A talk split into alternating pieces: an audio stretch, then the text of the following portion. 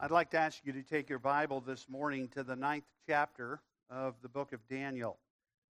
This fall, the elders and uh, I have been praying together and, and, talking together about where our congregation really would receive benefit and help in the scriptures after our series this summer on worship. And so, as we kind of made our way through the summer and talked together, uh, we, we came to the conclusion together that our congregation would benefit greatly and our lives personally from going through the book of Daniel. And so I'm beginning our fall series in the book of Daniel. And there are a number of reasons I believe the counsel that the elders have come to is wise. And I want to give you just a few of them as you open your Bible to the ninth chapter. We live in uncertain times, much like the ones that Daniel found himself in. Uh, and like Daniel, we need to learn how to live confidently for God in the face of an uncertain future. I, I don't like listening to the news anymore. When I get in my car, I used to always try to have a little news station on or some talk station, and I'd come home and I'd turn on the television and I had all these feeds, and some of you do that. Some of you have your favorite talk show or your favorite podcast, and, uh, and there's nothing wrong with keeping up with the times. But for me, it was very, very uh, disconcerting. And so I decided I needed to take a break and I needed to create a space in my life for worship. And, uh, and that's really how the summer series affected me. So we live in uncertain times like those that Daniel and his friends lived in. And like them, we must learn to live confidently for God in the face of all of this uncertainty. Here's the second reason I think their counsel was wise.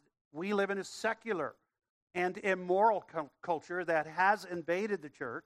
It's not invading the church, it's already invaded the church and has infected our lives. And like Daniel, we must speak truth boldly and we must stand for righteousness courageously. And we learn this from Daniel's book. We live in spiritually dark times. Wouldn't you agree with that? And as the darkness deepens, like Daniel, we must display through our lives the beauty of the gospel by living graciously and faithfully. And then finally, I, think I would agree with this. We live in desperate and confusing times. I, don't know what to make of what's happening. I, I don't. I, I, see all of these problems. I, I see all that's going on. And when I sit down and try to take a few minutes to think through. I don't know what the solutions are. I know what the theological solution is, but I don't know sometimes what to do. And I, I think there are many of you who are like me. We live in desperate and confusing times, and like Daniel, we must strive to live humble, prayerful, and Bible shaped lives. And so, for all of those reasons, I think the elders were right in calling our church to study the book of Daniel together. And as I got into the book and began really uh, sort of accumulating the resources I would use and starting to read through the things that would begin to formulate and help shape my thinking about this book uh, so that this book could do a work in my heart before it does a work in any of the rest of us, I have become very impacted by three things about Daniel. I've been impacted by his genuine humility. Daniel was a humble man. And it's all through his book. It's evident in his speech through Nebuchadnezzar in chapter uh, 2 when Nebuchadnezzar says to him, I, I heard that you can give an interpretation to the dream that nobody else in my kingdom can have. Perfect opportunity for Daniel to build his brand. Perfect opportunity for Daniel to move forward above everybody else by simply saying, Well, King, you heard right. But he says, No. King, you heard wrong. I can't do this. But there is a God in heaven who can. This man was amazingly, genuinely humble. He was remarkably gracious in the way he lived. In chapter 4, he had to serve a pagan king with very, very hard truth. King, here is what is going to happen to you. God gave you a warning, and you didn't listen to the warning. And instead of humbling yourself, you actually grew higher in your pride. And because of that, I hate to tell you what's about to happen to you. I, I, I, look, I don't want this to be to you. I want it to be to your enemies. But here's what's going to happen to you. And he reveals this really hard thing that God is determined to do to Nebuchadnezzar to humble him. And at the very end of all of that, he comes to the king and he says, Can I just appeal to you, O king? It's not too late. Would you repent? This is an incredibly gracious man. In chapter 2, verse 24, he has the perfect opportunity after he uh, delivers the dream and its interpretation to say, well, okay, spare me and my buddies, but go ahead and kill the rest of the wise men because actually they're against me and king, they're against you. But he doesn't. He includes them in the appeal uh, to spare the life of all of the wise men in the kingdom. He was a remarkably gracious man, and he loved God fervently in public as well and in, as in private. His obedient love for God was what drove him, and it is all through the book. You could say it this way, and we'll come back to this as we kind of take a look uh, as we get into the book at Daniel's life. This was a man who had courageous faith, he had bold words, and he had a gracious life. And his courageous faith and the bold words that came out of that faith and the graciousness of his life were enabled by two realities that Daniel was convinced of. And the whole book is divided up into these two realities. The first seven chapters of the book are there to help us understand something that Daniel believed. He anchored everything about himself to this reality God rules. There is a God in heaven, and he rules. It doesn't matter what's happening in Israel, it doesn't matter what's happening in Babylon. It doesn't matter what's going on with the magicians. It doesn't matter what is happening to us as this little group of loyal people who love God and who want to do well here in Babylon. It doesn't matter what is happening. There is a God in heaven who rules. And the first seven chapters of the book are all about establishing that fact. And you know what? You and I need to know that. We live in those same kind of uncertain times. We, we face the same kind of immoral culture. We have no answers at time for the desperate confusion that we find ourselves in. And the spiritual darkness grows and deepens all around us. And it's easy for God's people to get overwhelmed. And Daniel says to you, I learned something, and I wrote it down for you in seven chapters. And if you will anchor yourself to this, no matter what comes your way, you will stand. You will have courageous faith, you will have bold words, and you'll have a gracious life if you understand that God rules. And there is a kingdom that matters more than anything on earth. There's a kingdom that matters more than the little tiny nation of Israel. There is a kingdom that matters more than the mighty kingdom of Nebuchadnezzar. There is a kingdom that matters more than the kingdoms to follow, the kingdoms of Persia and Greece and Rome and all of the other kingdoms. There is a kingdom that matters more. And Daniel 7 through 12 is the story of that kingdom. And so, if you want to sum the book of Daniel up in one phrase, God rules and his kingdom matters more. And Daniel built his life on that. Now, I've asked you to turn to Daniel 9 because one of the things we're going to find out about Daniel that really comes out of a life of courageous faith and bold words and grace enabled gracious living is this he prayed. He prayed. Three times in the book, Daniel prays.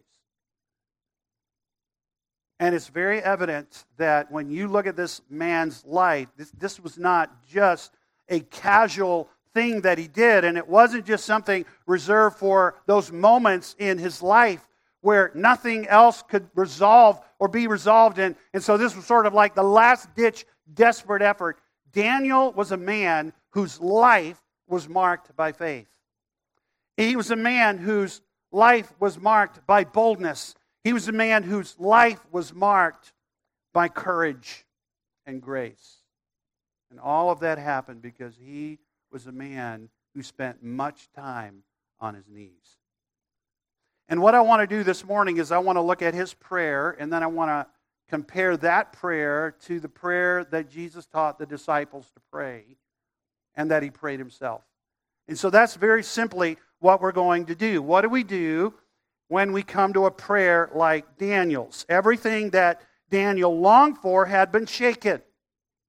The kingdom that he grew up in as a boy had been brought into captivity. The temple that he had worshiped in had been razed to the ground. And so, what does a righteous man do when the foundations of his world have been destroyed? And I think we see here that he prays. And Daniel prayed for mercy and understanding about God's kingdom. Look at verse 1 and see the context of the prayer. In the first year of Darius, the son of Ahasuerus, by descent a Mede, who was made king over the realm of the Chaldeans.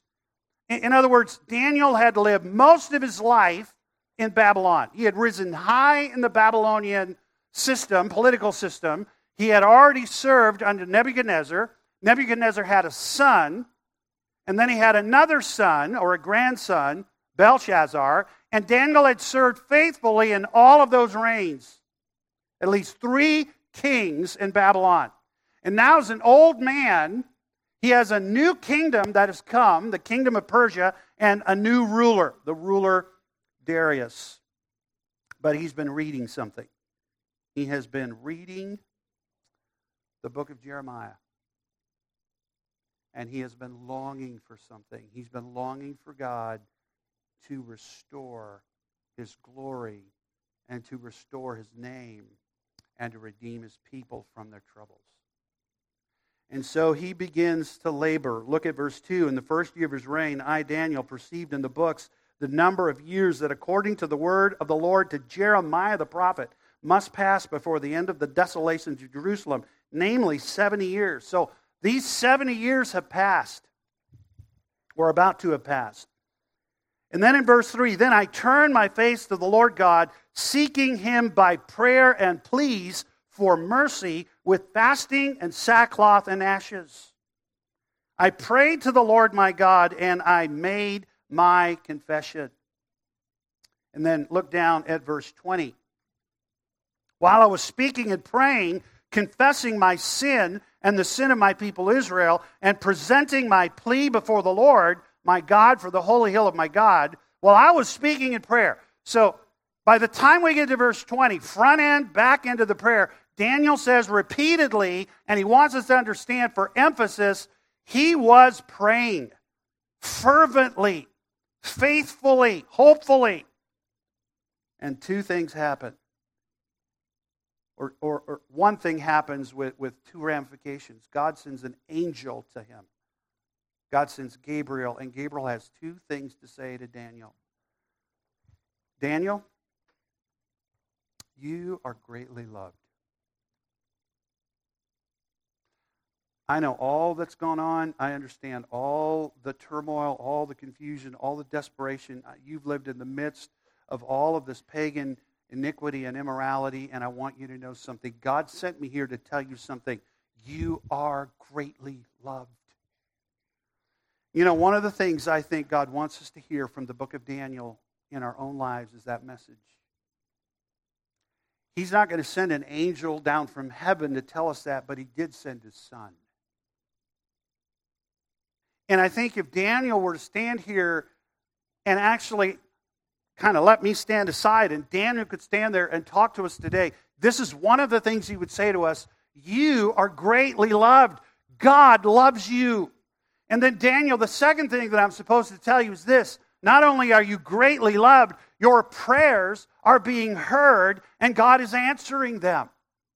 Your prayers are being heard and God is answering them.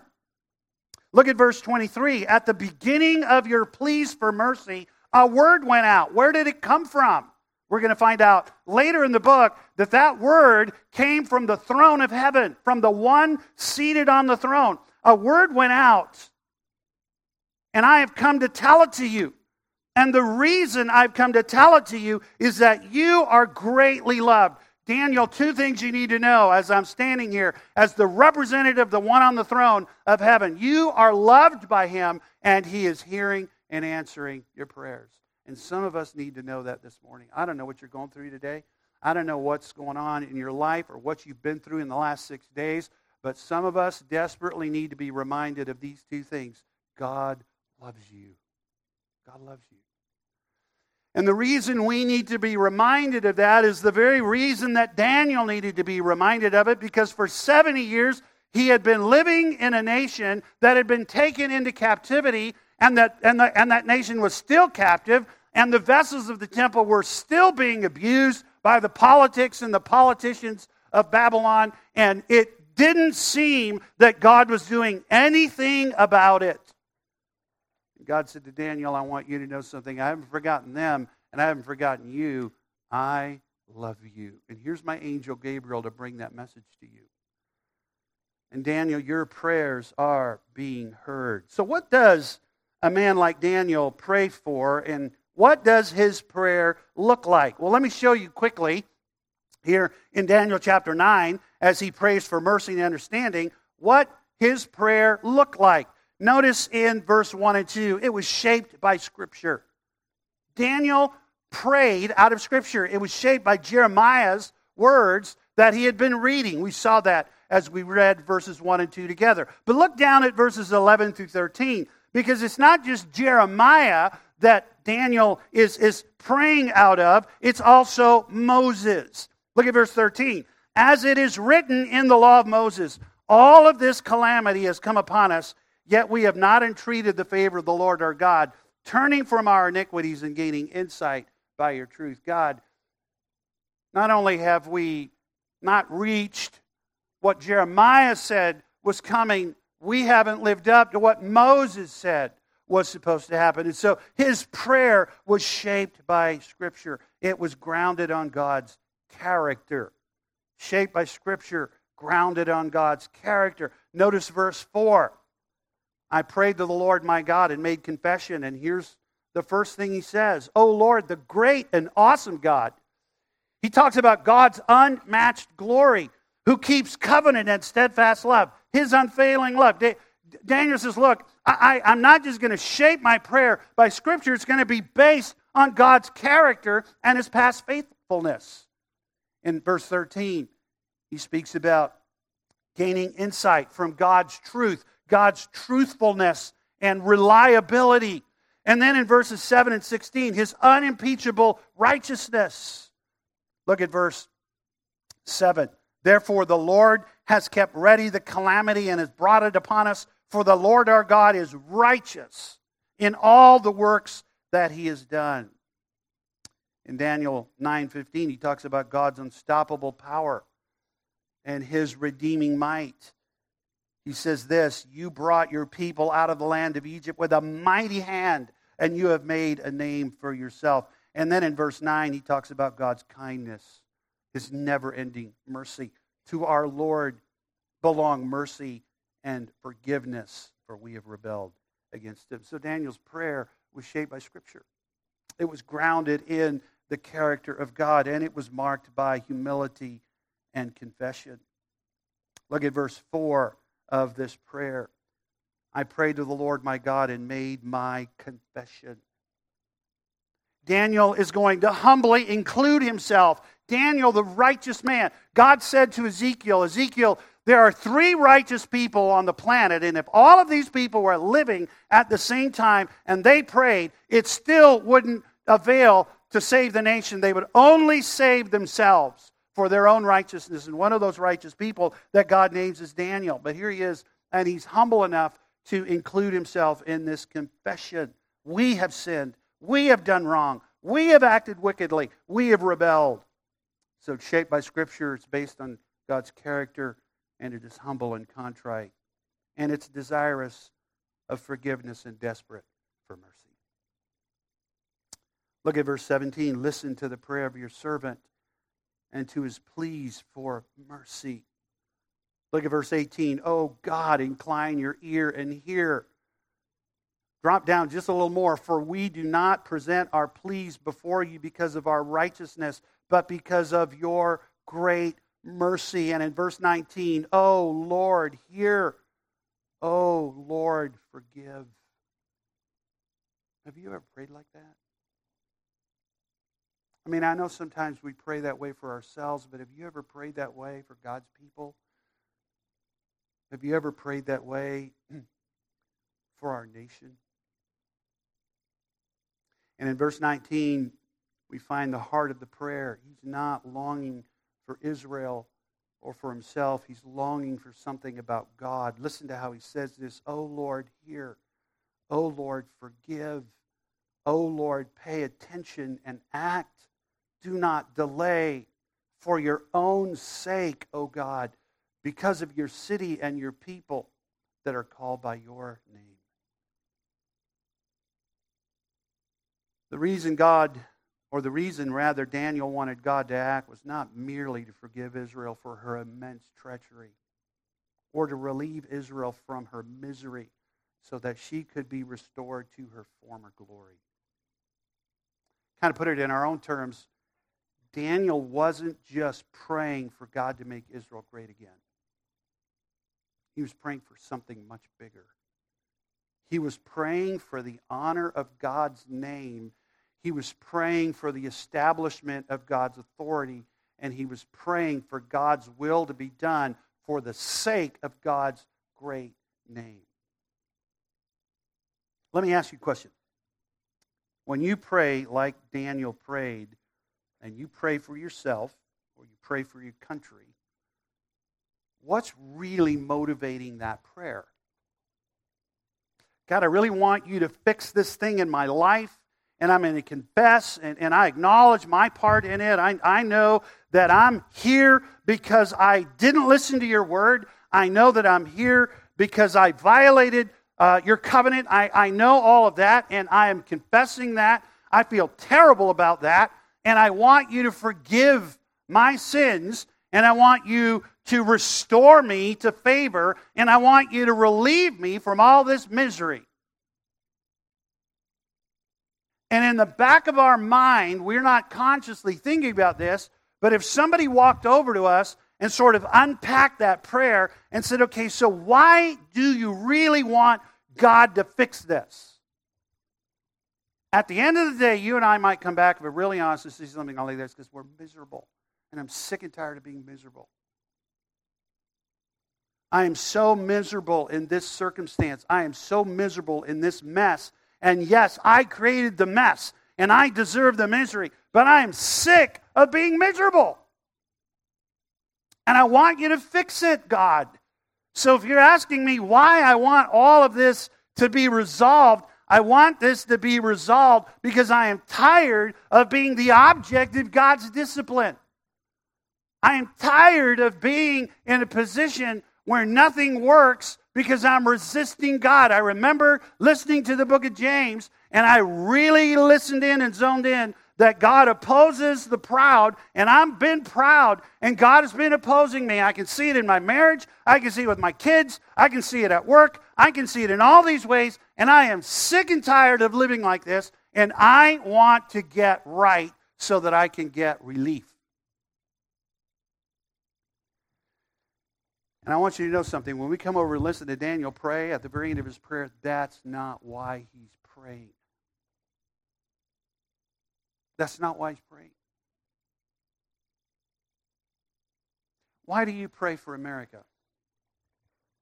Why do you pray for this country? And what do you pray for when you pray for this country? I mean, we're told to pray for our leaders, are we not? Paul says that really clearly. Pray for those that have authority over you. We're supposed to pray for kings. We're supposed to pray for our polit- uh, political leaders. Well, what, what are we actually praying for when you sit down and you remember to pray for the country that we have been a part of and are a part of? What do we pray for? We pray for a certain political party to go out of favor. We pray for a certain politician to be elected. Why? We pray for certain Supreme Court judge, uh, judges to make certain decisions, and we, we do all these things. Why? Because we want the economy to be better, and we want prayer back in the schools, and we want all of these things. Why do we want that? At the end of the day, we want that because if we can finally get our nation cleaned up enough, maybe God will bless it. And if God blesses it, the economy will be better. If God blesses it, life will be better, and it won't be so miserable for me. Now, I'm not suggesting you're doing that. I am suggesting that a lot of what we're hearing out of certain quarters is based on that kind of thinking. And if you listen to Daniel, Daniel is praying for a whole different reason. He is saying, God, I'm wanting you to act on behalf of your people, however you desire to act, whenever you desire to act, for the sake of your name. For the sake of your glory. So let me ask you a question as you listen to Daniel pray. Where did he learn to pray like that? And more importantly, where can I learn to pray like that? And for that, we have to go uh, to a, a, New Testament text. It's very familiar. We need to go over to Matthew chapter 6, and we need to listen in to the Lord teach people like Daniel how to pray. It's not enough to just listen to Daniel and, and observe the prayer. We actually need somebody to teach us how to pray like Daniel prayed. Gabriel was sent to Daniel to say to Daniel two things God loves you, and God is hearing your prayers. And I want God to hear my prayers, so who can teach me how to pray like that? And you know this. This text in, in Matthew chapter 6, we call it the disciples' prayer. It's often called the Lord's Prayer, but it's actually the prayer that God taught his disciples to pray. And at the heart of this prayer is his kingdom. There are priorities that govern this kind of praying. Before we get to the priorities, let me observe something with you that's so precious in this text. In Matthew chapter 6, verse 9, Jesus said to the disciples, When you pray, pray like this Our Father. That's stunning. There's no question that the second member of the Trinity, the Son of God, has this incredible relationship with the first member of the Trinity who's sitting on the throne, and he's looking at the disciples and he is saying, He didn't say this, pray to my Father. He is saying, pray to our Father. There's an incredible truth there that's worth mining out for another day. And when we come into the presence of our Father and we talk to Him, what are the priorities that should govern our conversation with Him? How should we pray? Jesus said, Well, when you come to talk to our Father, pray for the exaltation of His person. How's that first petition go? Hallowed be your name. The word name there has, is, is a reference to God's character, God's person, who He is, and what He is like. And, and, and Jesus is saying, listen, when you pray, the main thing that God is interested in and that you should be interested in is not that everything would work well in your life, but that his person would be exalted, that he would be glorified. There's a really simple way of understanding what it means to glorify God. And, and, and, I learned this many years ago, so it's not original with me, but let me give it to you. Glorifying God simply means this living in such a way that other people come to right conclusions about God, who He is, and what He's like living in such a way that other people come to right conclusions about God. Paul said it this way whether you eat or drink, in all of the everyday affairs that are necessary to stay alive, whether you eat or drink, do all to what? The glory of God. Everything you do in the kingdom of Babylon is to be done so that the people who live in that kingdom, who live in all of that confusion, who are marked by all of that immorality, who have all of that darkness around them, every one of them, as they run into you and as they observe your life and they experience your gracious life and your bold words and they see your courageous faith, they would come to right opinions about who God is and what He's like. And then Jesus said, once you have articulated that as a priority in your prayer, God wants His kingdom, His authority to be established. Your kingdom come. And, and what's astonishing as Daniel is praying for the kingdom of Israel in chapter 9, God lifts up his eyes, brings him into the throne room of heaven, and says to Daniel, Don't worry about that little kingdom. There is a much bigger kingdom going on here. And it is an eternal kingdom, and it is a kingdom that will have no end, and it is a kingdom that nobody will overcome. Here are all of these political uh, uh, people that are going to rise up with great power and great pomp. Here are demonic creatures that are going to come against that kingdom. And I want you to know something, Daniel. There is a great kingdom that is going to be established, and you need to be praying for that kingdom to come.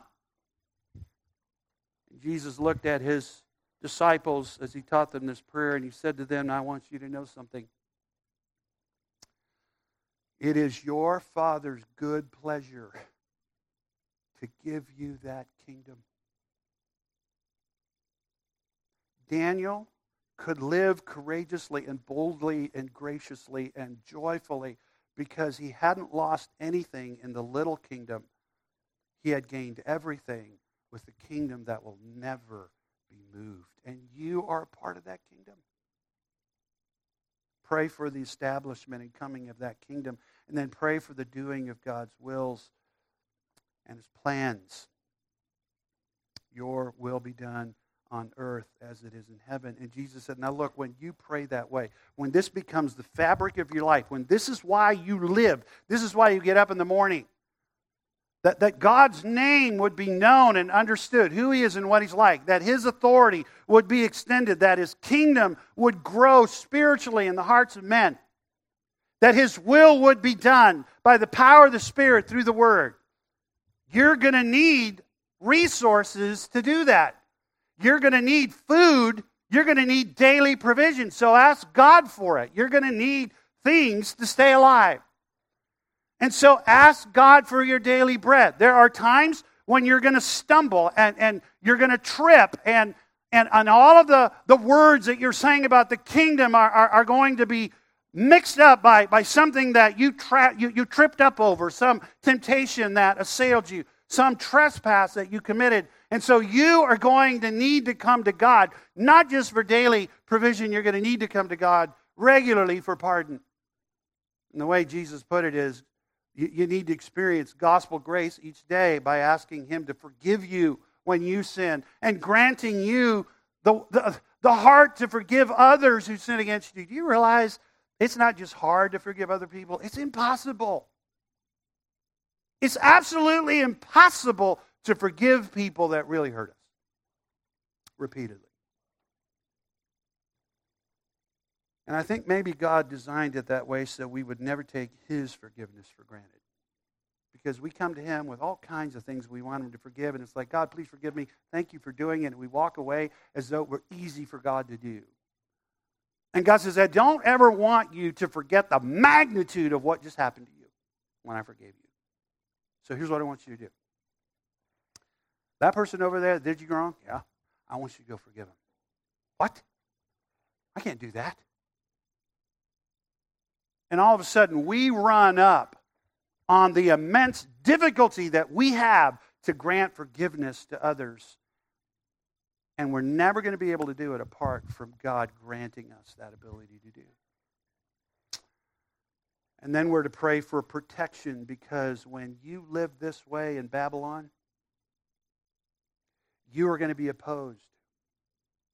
When you open up the book of Daniel and you observe the life of Daniel for six chapters, you begin to realize there was remarkable protection and remarkable preservation of this man and his friends. And they needed that protection and that, and that preservation because of all of the attacks that were coming against them on a human level. But it's not till you get to chapters 7 through 12 that you find out that all of that human opposition was actually being driven at a much higher level. And you get this window into a world that every bit that is every bit as real as our world. We just don't ever see it.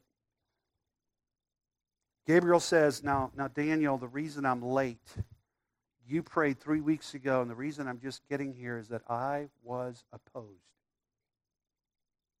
And you get a little window in to a war that's going on between the kingdom of God and the kingdom of darkness.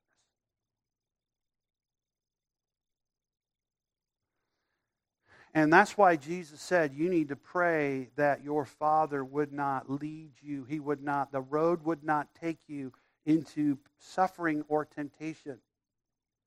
But when it does, pray. This is what Jesus did on the last night of his earthly life.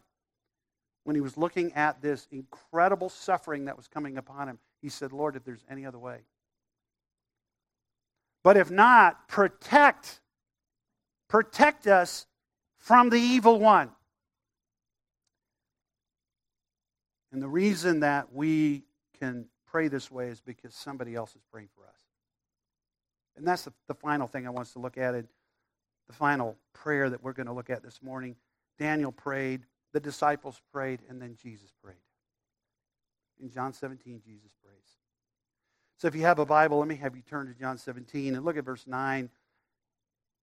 I mean, it's like we're listening into a sacred conversation between Jesus and his Father. There are a lot of times in the Gospels where the Gospel writers say, now Jesus went away and prayed.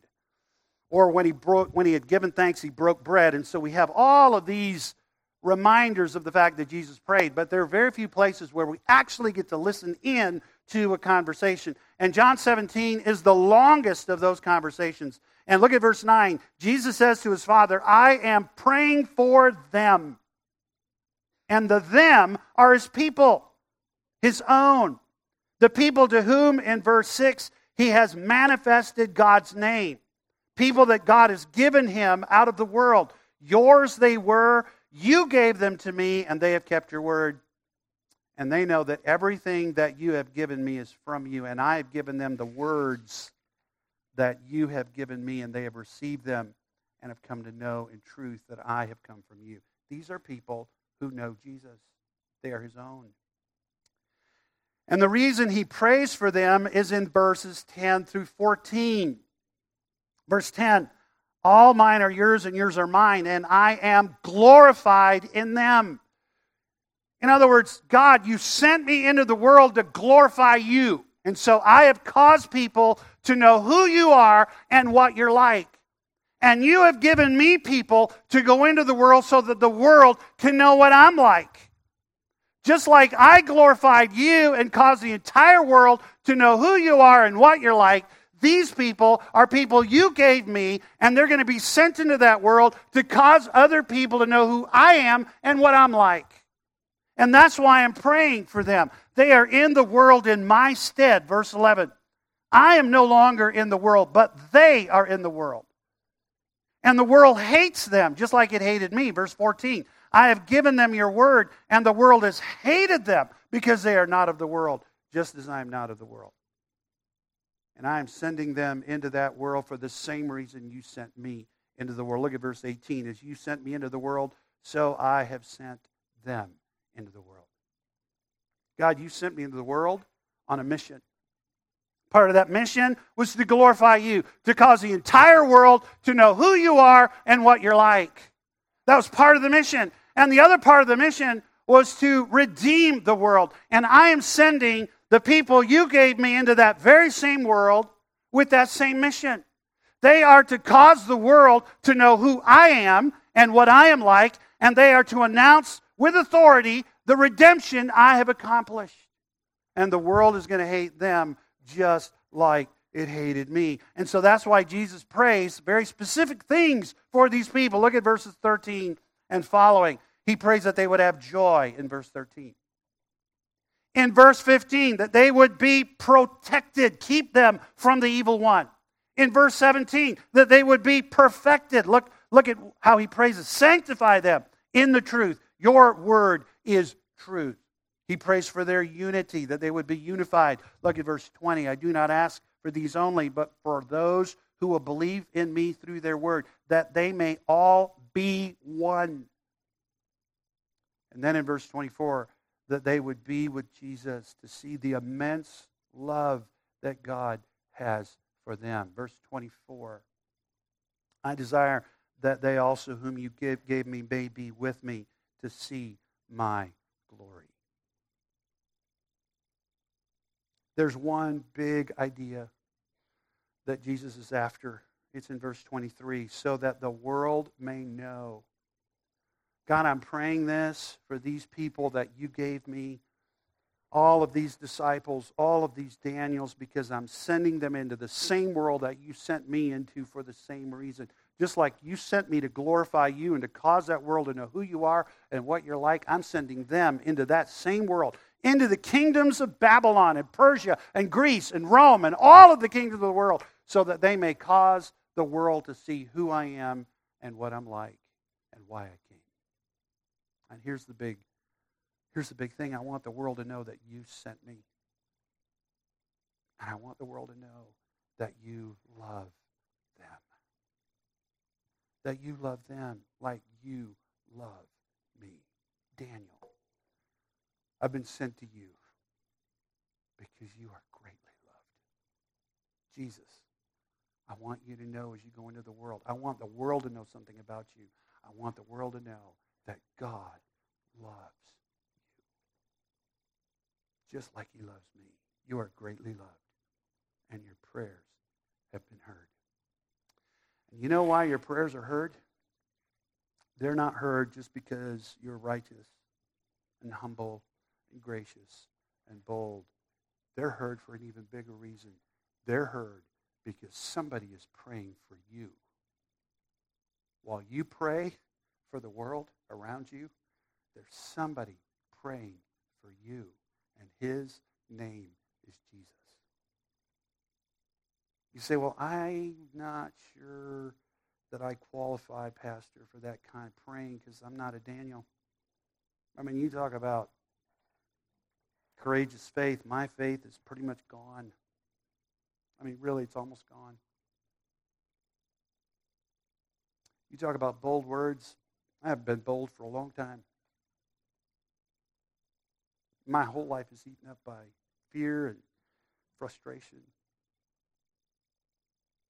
Gracious life it's everything I can just to hold on to the gospel. I'm not, there's nothing gracious in my life.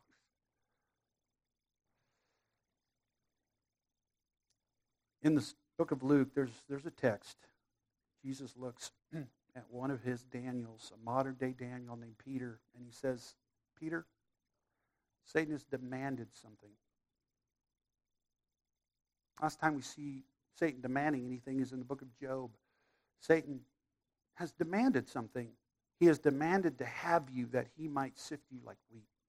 Satan wants to destroy your faith.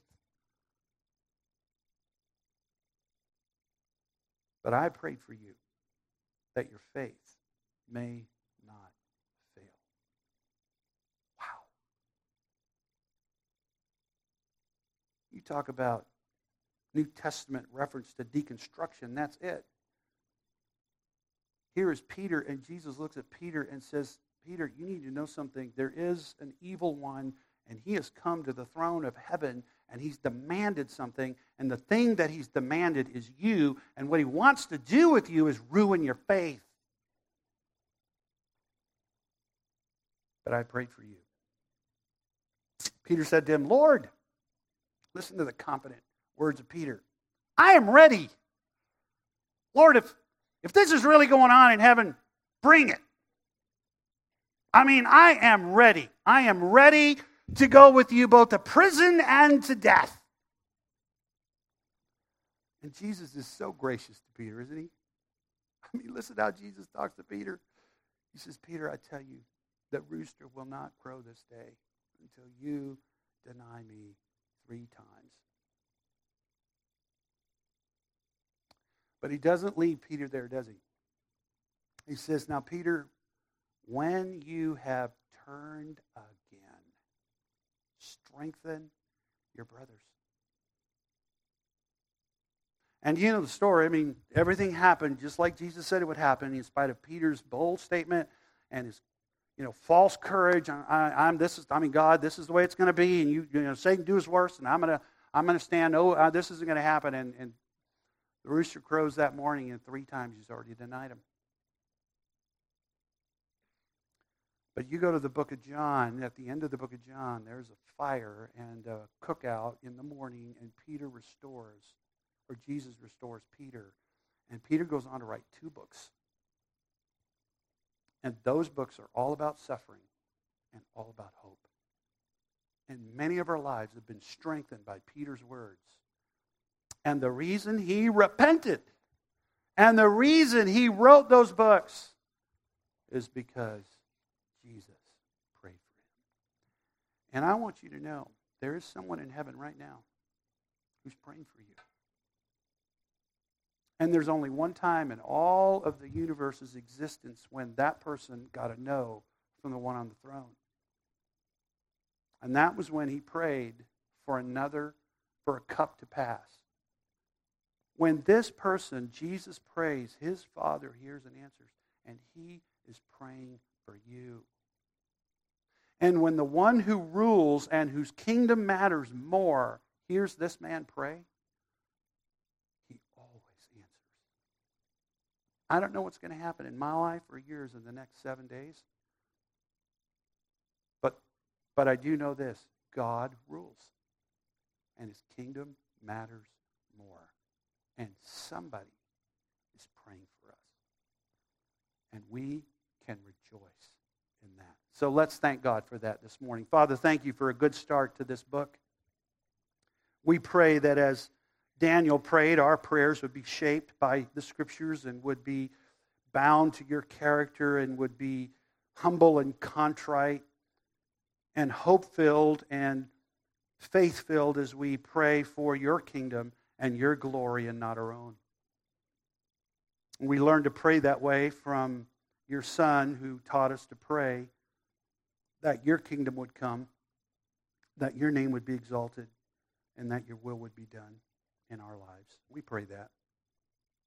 But even more than that, we are so blessed to know that we are loved and we are prayed for by your Son, our Lord and Savior, Jesus Christ. And so we thank you for this, and it's in his name we pray. Amen.